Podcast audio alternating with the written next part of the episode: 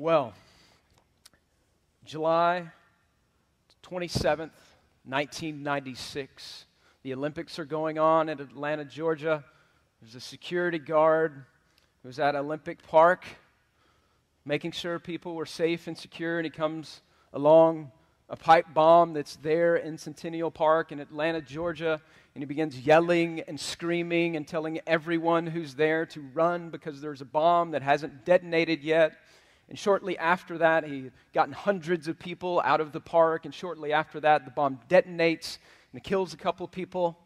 And we hear about it on the news. If you were alive in 1996 and you were old enough to turn on the news, worldwide news, it was on. And the FBI began to investigate and were wondering who did this. And the name Richard Jewell comes up.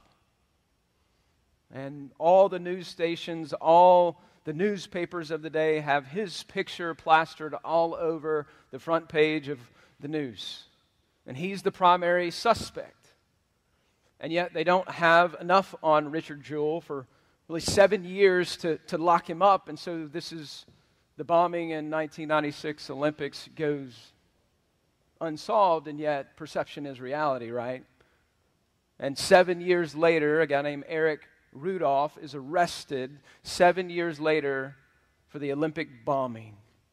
Imagine being Richard Jewell for seven years. Imagine what it was like with his neighbors or even his family, trying to get a job, trying to live See, Richard Jewell was a security guard who warned all these people to get out of the park, and yet he was falsely accused. And for seven years, people looked at him, even though he wasn't in jail, like he did it when he didn't. He was mistreated, he was treated unfairly. People opposed him, and he probably didn't know what life would bring for the rest of his life. See, mistreatment and this is kind of a sensational, maybe extreme example, but mistreatment is part of life. Jesus says if you live in this world, you will experience what? Trouble. What do you do when life isn't fair?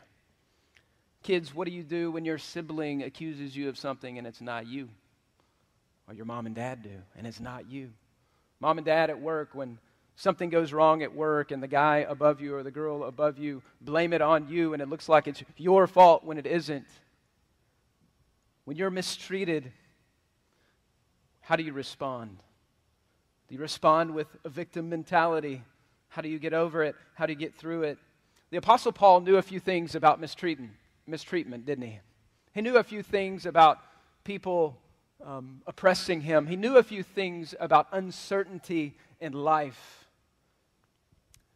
But there was something in the way that he responded that we can learn from this morning. See, when Christ is your aim, it changes the response of mistreatment. It changes the response of somebody, even in your own church or in the church, a, a believer in Christ, offending you. It changes, or it ought to change when Christ is your aim, the way you respond to uncertainty that surely is a part of all of our lives.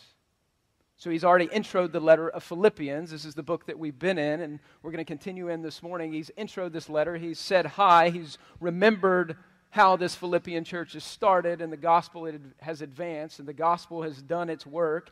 And then he prays for them. In a hard situation, he's praying for them, he's praying for their growth. What an encouragement that must have been to the Philippians. And now he comes to a the next section of Philippians where he tells them more about what's going on with him. You see, in that day, everybody who was a believer knew about Paul. They knew he was the Apostle Paul who had once oppressed Christians, and then Jesus brought him to faith, and then he was going to all around the area to share the gospel and plant churches. And yet, he's in prison. And so people want to know how he's doing. And so Paul now is going to tell them how he's doing and give them some incredible encouragement about mistreatment. So turn in your Bibles with me to Philippians 1. Philippians 1, and we'll be in verses 12 through 20. It's page 980 on the Bible next to you. If you got a Bible, grab it. But he really is encouragement to us in how we handle mistreatment. What do we do when that mistreatment is from the world? What do we do when that mistreatment is inside the church? And what do we do when we don't know what's coming next? Paul's going to give a great encouragement to these Philippians in that, and it's a great encouragement to us as well. Philippians 1, pick it up with me, verse 12, and I'll just read to verse 20, and then we'll unpack. Three things I want to show you this morning about this text. Verse 12.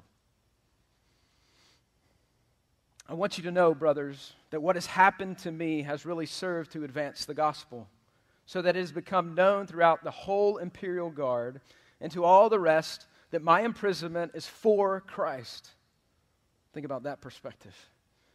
And most of all, brothers, having become confident in the Lord by my imprisonment, are much more bold to speak the word without fear. Some indeed preach Christ from envy and rivalry, but others from goodwill. The later do it out of love, knowing that I am put here for the defense of the gospel. The former proclaim Christ out of selfish ambition, not sincerely, but thinking to afflict me in my imprisonment. What then? Only that in every way, whether in pretense or in truth, Christ is proclaimed. And in that I rejoice. Yes, I will rejoice, for I know that through your prayers and the help of the Spirit of Jesus Christ, this will turn out for my deliverance, as it's my eager expectation and hope that I will not be at all ashamed, but that with full courage, now and always, Christ will be honored or magnified in my body whether by life or by death. Look at verse 12. I want to show you something interesting. The words, what has happened to me. To know what has happened to him, if you, look back just a few verses, he talks about how he remembered what had happened to them, that the gospel had come to them, and God had moved and they had come to faith, and now he's going to say to them, I want you to know there's some misinformation out there, brothers. Here's what's happened to me. So he's going to give them the background story of what has happened to him. If you want that background story, go to Acts chapter 21, all the way through Acts 28, and you see what happens to Paul. And I'm just going to give you a summary of what happened to Paul. So you remember he was going around and Jews were persecuting him as he was planting churches. The book of Acts chronicles all these churches that were planted and the gospel is advancing in all these different missionary journeys. And people warned him, don't go back to Jerusalem. But he got in a boat from Ephesus and he sailed back to Jerusalem. And he comes to Jerusalem and he's in the marketplace. In the marketplace with some Greek brothers who've come to know Jesus from Ephesus. And then he goes to the temple. Bad move. Everybody knows Paul. Everybody knows his history. Everybody's watching for him. Men are keen in on him, and they see him in the temple in Jerusalem. And they say, Him. He's stirring up dissension. He's not following the law. And oh, by the way, we've seen him with a Greek in the temple. That was a no no. You don't bring non Jews into the temple. The problem with that is Luke tells us that they supposed that he brought him to the temple. He didn't bring him to the temple, and so these are trumped up charges against Paul. They were in the marketplace with these guys and say, oh, yeah, but he was in the temple as well. False accusation. And so, what do they do in the temple? They drag him out of the temple and they begin to beat him. And who's running Jerusalem at that time? The Romans, right? So the Romans come, the centurions come, and they stop the commotion but they put Paul in chains, in two chains. And they're trying to figure out what's going on. The Jews are saying he needs to die, but they bring him in. And then something happens. You read in the book of Acts that 40 dudes that are Jewish that, that wanted Paul dead, they took a vow and they said, Until he's dead, we're not going to eat. And so he goes to, they, they send him to different prefects in the area. They send him to Caesarea outside of Jerusalem, and they send him to Felix. Felix is like the governor of the area, and he keeps him in prison for two years. So I don't know what happened with that vow, but I'm pretty sure they ate after 40 days. But two years he stays there, and we read that Felix doesn't really find that much fault in him, but he's into politics and he wants stability. Think Jesus and Pontius Pilate. He wants stability in the area from all these Jews, and he also wants a bribe from Paul, and Paul doesn't give him a bribe. And so he stays in a prison cell for two years, And then the guy that comes after him that takes him his place, Festus, doesn't know what to do with him. And then Herod Agrippa shows up after a short time when Festus doesn't know what to do with him. He doesn't find fault in him. And he and Agrippa are having a chat. And Agrippa says, Man, if, if this guy wouldn't appeal, because Paul uses his citizenship, and he appeals to Caesar because he knew if he was going to go back to Jerusalem that they were going to kill him. See, see, Paul's not this martyr who wants to die, he wants to advance the gospel. This martyr syndrome, he, he wasn't looking to die. He wanted to advance the gospel. He wanted to live. And so he appealed to, to Caesar.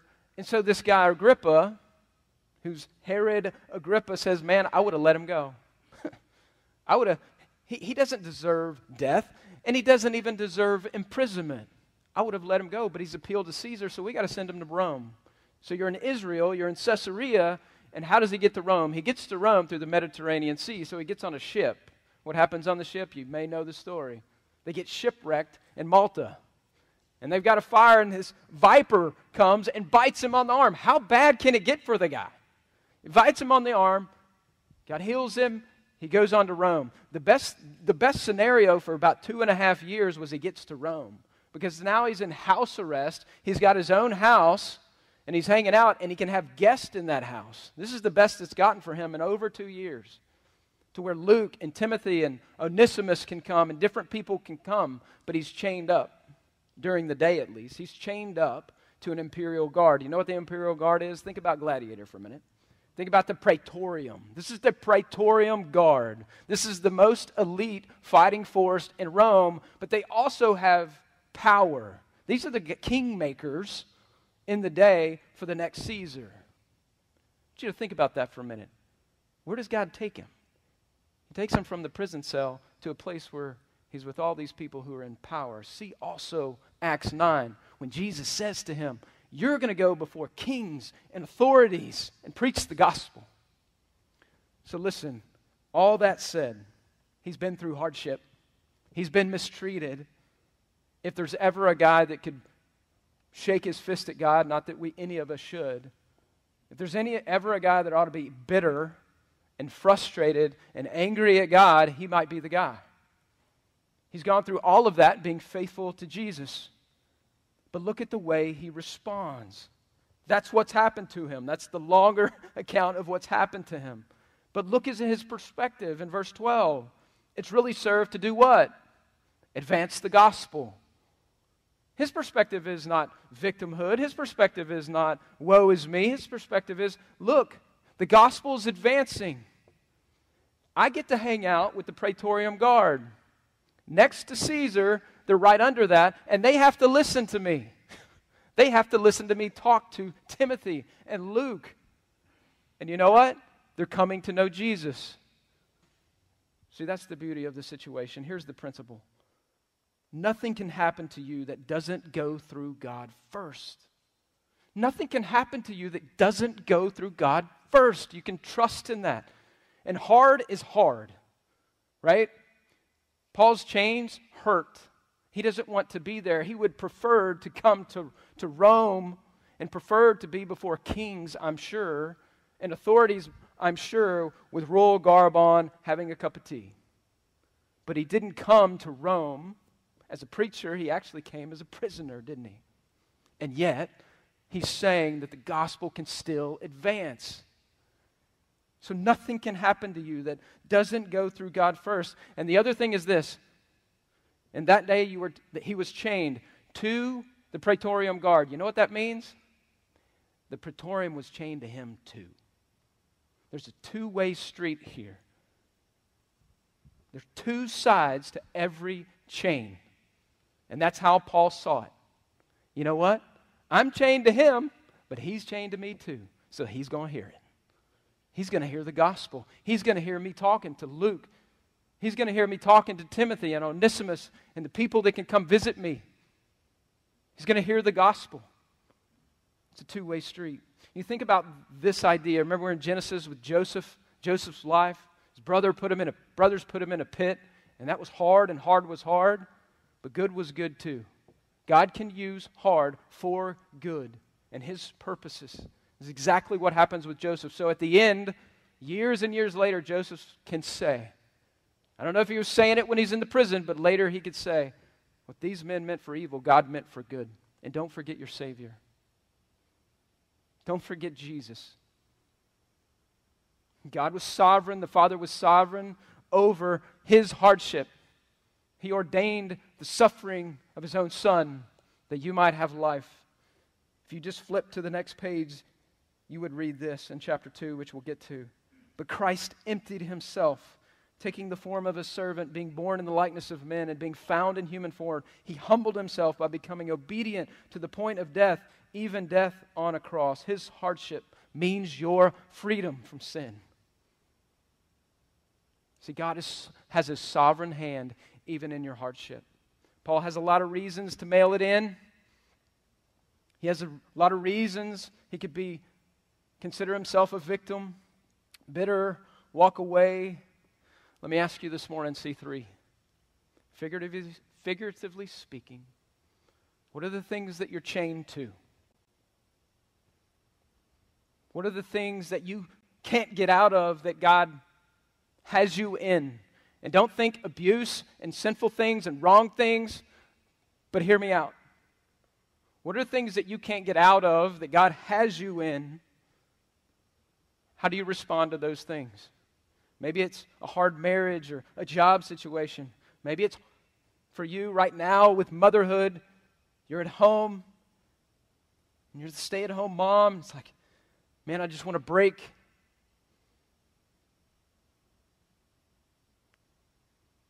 What are the challenges that you face that God has put you in? And then, maybe better yet, what gospel opportunities await you on the other side of that chain?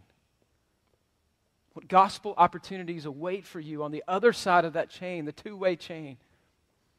This is Paul's perspective. While he's in chains and he's gone through all of this, his perspective is how can the gospel be advanced? How can Christ be magnified even here? And you know what I'm afraid of in my own life is that um, I avoid hardship like the plague because we, I live in so much comfort. Like you, I live in so much comfort and I live in so much ease that those become idols in my life, and it keeps me oftentimes from trusting in God or the hard of pursuing the path that I know is going to be hard when I don't have to. I don't know if you know this. I want to talk about persecution because effectively that's what we're talking about with Paul. And we're so far insulated and removed from that here, right?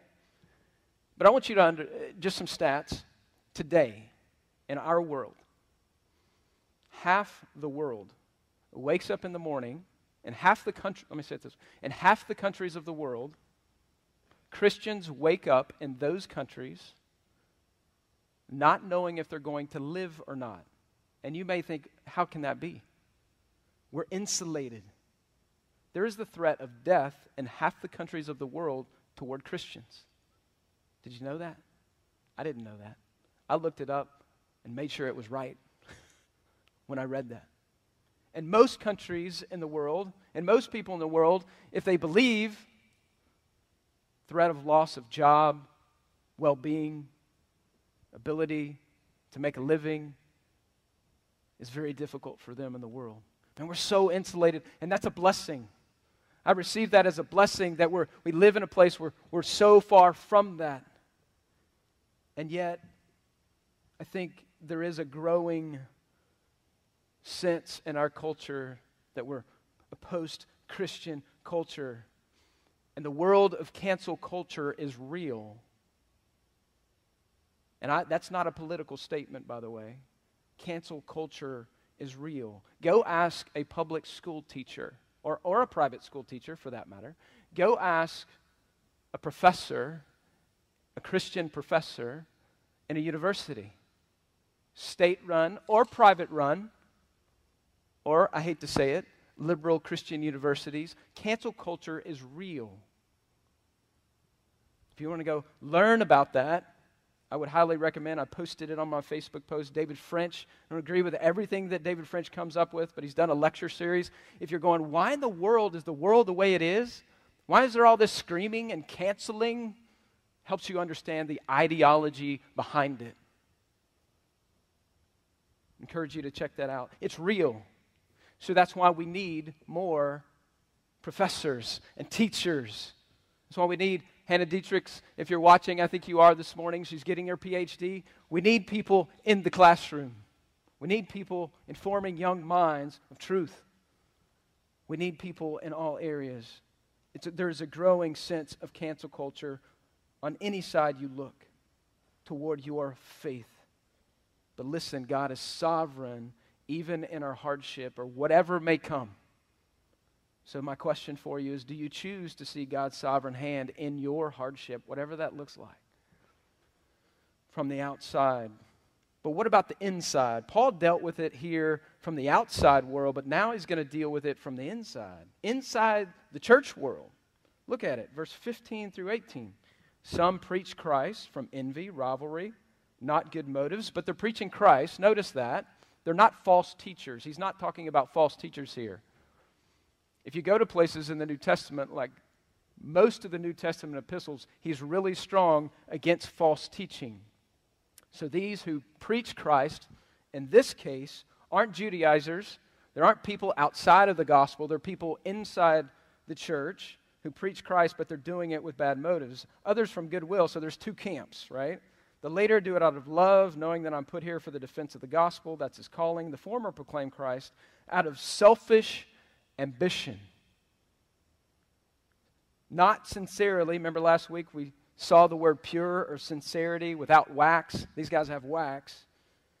But thinking to afflict me in my imprisonment. So we're not told all the details here of what that looked like. But there were grievances against Paul. Here's the situation in the church, when leadership, um, in this case, when Paul is put in prison, it creates a vacuum. Creates a vacuum. And so people with selfish ambition have come in in Rome and said, All right, I want to be in the spotlight now. Paul was in the spotlight before, but I want to be in the spotlight. Here's the situation in Philippi. Paul had planted the church in Philippi. He's the first guy to take the gospel to Europe. But in Rome, he didn't plant that church. There were already believers there, which is great. People who had come to faith, planted churches, and there were existing churches in Rome, it looks like. That's why in the book of Romans, he says, I'm not coming to build on your foundation. I'm coming to support you. I'm coming to advance the gospel. But these people, like any of us, could fall into this trap. They're going, man, Paul's out of the way. I want the book deal. I want to be the guy. I want to be the one. So they're preaching Christ, but they're doing it for their own ambition. Listen, ambition can be good. Gospel kingdom ambition can be good. Paul David Tripp says it this way a good thing becomes a bad thing when it becomes a ruling thing. A good thing can become a bad thing when it becomes a ruling thing. It got really quiet in here. I was getting used to the background noise. So they have a beef with Paul, but look at his response. Look at his response. It's, it, he's offended. They're probably talking about him, but they're preaching the gospel. What then? Verse 18. He's telling the Philippians, What then? What do I do? They're probably wanting him to take care of the situation because he's Paul. Only that in every way, whether in pretense or in truth, Christ is proclaimed. In that I rejoice. What he's saying is, I'm trying to find something good about what they're doing, and they're still proclaiming Christ. Even though they want the spotlight, they want the book deal, they're proclaiming Christ, and people are coming to know Jesus. It's okay. He didn't grind down into the minutiae of an offense because the gospel was still being advanced. Unfortunately, we live in a world even today, and this is a temptation. But there's a lot of ministries out there that literally spend most of their time tongue clucking, that's what I call it, about other ministries that are orthodox, but they don't like the, this thing or that thing about what they do. Spend your time advancing the gospel as opposed to tongue clucking about how you don't like something of someone else because it's bringing attention to you. Here's the point See, when Christ is our aim, we pursue His glory over our own. When Christ is our aim, we see God's sovereign hand in our hardships, but we also pursue His glory over His own. See that? He's not aiming over here. He's not going to get sidetracked over here. He's going to pursue the gospel and the advance of the gospel where He's at. That takes a lot of maturity to go, I really want to do that. I have the power to do that. I'm not going to do it. It takes a lot of maturity not to go there. We pursue His glory over our own. It makes me think of John the Baptist. Remember the situation with John the Baptist in John chapter 3? See, John came before Jesus to tell people that Jesus was coming. He was to bear witness about the light. And Jesus shows up. Jesus shows up, and then John's disciples come to John and they say, Hey, people that were following you, John, are now following Jesus. What are you going to do about that? In other words, he's, he now has a big name. What about your name? It's a great moment for John the Baptist. Could have been a really bad moment. It's a great moment for John the Baptist. What does John the Baptist do? He does what he's been doing. He says, Listen, disciples, he must increase and I must decrease. And you know what the great thing is? The great thing is, is, is and, he, and he describes it this way Jesus is the Lamb of God who takes away the sin of the world. And guess what? That he's the one, he's the groom, and the church is the bride. And you know what our role is? We get to be on the front row. We get to be in the wedding party. To see Jesus and the church come together and Jesus lay his life down for the church. And so when you go to a wedding, you're celebrating with the bride and the groom. And so that's what he's saying to his own disciples who want him to have a name. He says, No, no, no, no, no. It's not our role. You want to experience joy and rejoicing and life, celebrate what Christ is doing. He's eclipsed me, rightfully so. Great perspective. John the Baptist pursued Christ's glory over his own. Let me ask you who, whose name needs to be in the lights of your Bible study, of your discipleship group, of your community group, of the ministry that you run or are a part of, of your church, leaders, elders, me? Who needs to be in the lights? The beautiful thing is that when Jesus is in the lights, disciples are made. So, any good things, maybe inventory, any good things in life become ruling things like ambition. Ambition is good, or name. And how easily are you offended when people encroach upon your territory? These are hard questions. Can you see the bigger kingdom picture as Paul did here? Previous church I was at started, it was a church plant, and uh, we had a group of people, and there was another group of people um, from Houston's First Baptist Church.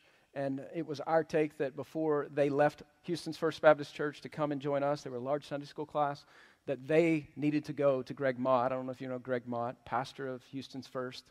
Um, and they needed to go to Gregg Matte and talk to him about it. And Greg's response was great. I remember sitting there, and Greg said, Look, we want to bless you. We want to see the gospel advance. There's so many areas in this community that need the gospel. You go with our blessing. So there's not territory here. And they came with us. It's a beauty of church planting. It's a beauty of blessing others who go out and say, I, I wish you were here, but you're going to advance the gospel. This church has planted two churches. I want to see that continue in the life of our church. To be kingdom people, big kingdom people, not little kingdom people. So, as Christ our aim, we pursue his glory. Man, when Christ's name is our aim, I didn't mean that to be rhyming, but it does.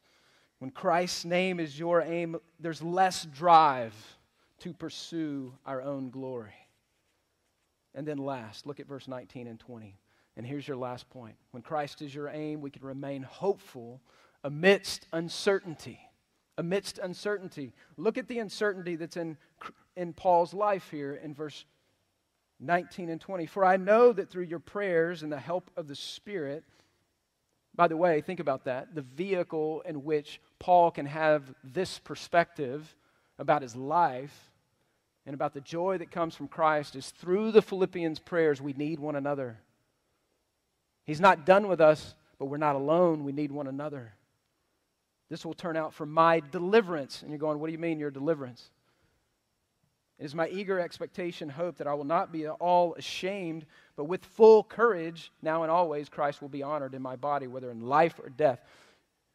So, this idea of deliverance, I think he has two things in mind. Some people go, well, I think he really expected physical deliverance, that he would go on living.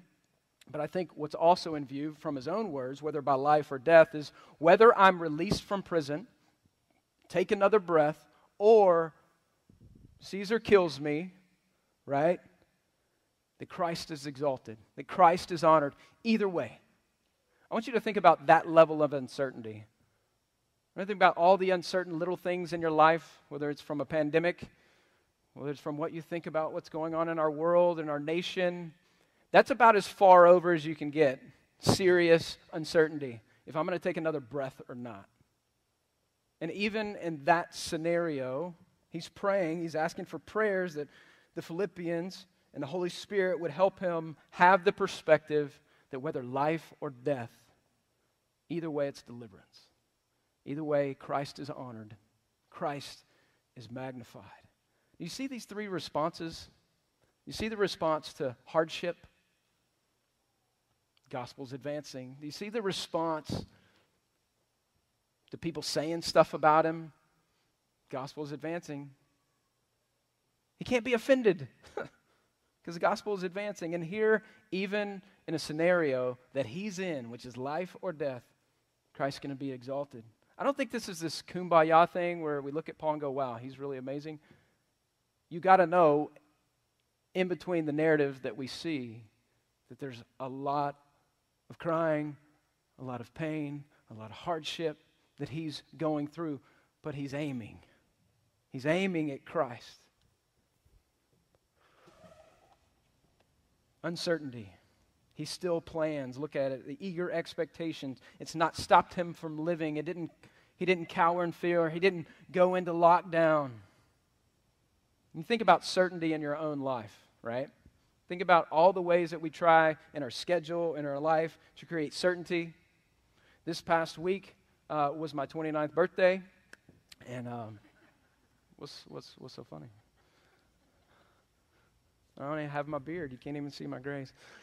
29th birthday, Friday, right? Birthdays are like that, right? It's my day, my way. Or Mother's Day, rightfully so. Father's Day, birthday, I've got the schedule on this day. It's my day. Y'all cater to me. That's okay. So Friday was my birthday, and so I had that thing. Uh, okay, I'm going to get the kids to school breakfast with my wife, going to go play golf with a friend, I'm going to have a date night with my wife tonight. It's going to be a great day. Get up about 5:45, kids are getting up, let the dog out out to the backyard, and I hear a whelp. And it's it's not the normal whelp, it's like something just happened. I live in Westwood, there's deer who bed down in the backyard, so I knew before I saw it that Lady, our little 10-year-old dachshund, the deer got her and I was just praying that she was okay. She comes wallowing back, laceration down her leg. I saw more than I needed to see. So my day changed a bit. Took her in to the incredibly, ridiculously expensive emergency ER for pets over here. Said, put some drugs in her, but before you do anything, I want to know the bill. Then took her to the vet. We hadn't gotten a vet. We'd been here a year, hadn't gotten a vet. Maybe we're bad pet people. I shouldn't be saying that. My wife's going to be mad I told you that. But we got a vet, and we got her in, got her stitched up. My day went very different. My day, my way, not so much. Still got to do some fun things. Uncertainty, there's uncertainty all in life. There's a lot of uncertainty in the year that we've had. What's next? pandemic, election, but really, is anything really that certain? I think we've learned that. No. Man, what, you, what are the things that you that give you a false sense of control in your life? Things that you fear, anxieties you have. See, when your aim is fixed on Christ or pointing toward Christ, in the thick of it, you can be hopeful, even though your breath may be uncertain. The other night we were at dinner with some friends, um, and the guy's an expert in skydiving. Been there, done that, seen it all, worked at the place. I've always had this thing. I want to do that, bucket list. I want to go skydiving. But I want to know some facts before I do it. And so here's a guy who's been on the ground of the skydiving place, right? He's been on the ground and, he, and he's seen it all. I'm like, okay, how many go splat? That's what I want to know. I want the data before I go because I know when I get there, there's going to be a pit in my stomach. I know when I get up in that plane, I'm not going to want to do it. I'm not going to feel like doing it. And listen, you can trust Christ who ordains all things, who holds the world together by the word of his power, the Bible says. That nothing's going to happen apart from what he ordains and lets you go through. And if that's true, if that's true, and it is, man, my feelings can't run my life. And that's a daily grind, right? That's not, oh, I know that, and everything's going to be okay because I know the truth. But we have to continue to continue to remind ourselves that we can remain certain amidst uncertainty because God's got us. Paul's mistreated from the world and the church. You see God's hand, and he sees God's hand in his own imprisonment. He's overlooking a personal grievance from people even in the church, been there. And then in the face of uncertainty about getting even to take another breath. That's not because the power of positive thinking. That's because God's at work through the Spirit. God is gracious to him that he's aiming toward Christ in that struggle. And that is there for you and me. God supplies what we need to aim in his direction. See, when Christ is our aim, our comfort, our glory, our control takes a back seat. And I hear my dad in the back of my head saying, Son, the world doesn't revolve around you. You ever use that with your own kids? And what Paul is saying here is no, you're right. The world doesn't revolve around me, it revolves around the Son. It revolves around the Son of God who gave himself for us. But speaking, revolving around something, if you think about it, the moon models our role pretty well. The moon, think science. The moon, what does the moon do? It generates no light in and of itself. And apart from the sun, the moon is nothing more than a pitch black rock. But when you position, when the moon is properly positioned, the moon beams. The moon reflects or magnifies the greater light of the sun. The moon is also at peace with her place, as her role is a soft light that touches a dark earth.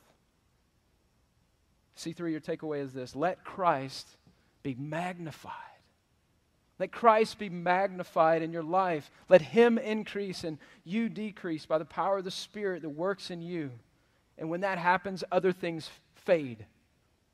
When you're mistreated, it's not that big of a deal. When you're shackled, when you're offended, when you're uncertain about the future, the light of the gospel can shine through to a dark world. Let me pray. Father, we thank you for these truths. Thank you for the example of Paul, who is leaning in in hard times, who's leaning in to Christ and who he is and what he's done and He's asking the Spirit of God to continue to do a work that he might not be ashamed, that Christ might be magnified in his body. And Lord, we, we stand in that same place. Maybe the circumstances are different, but our hardships are there. Our offenses toward us are there. Uncertainties of life are there. And help us aim somewhere. Help us aim at the person and work of Christ. And by your grace, let us be found faithful. We love you. We thank you for these truths. I pray that they would impact the way that we live today and tomorrow and the next, that Christ would be magnified in our life. In Jesus' name, amen.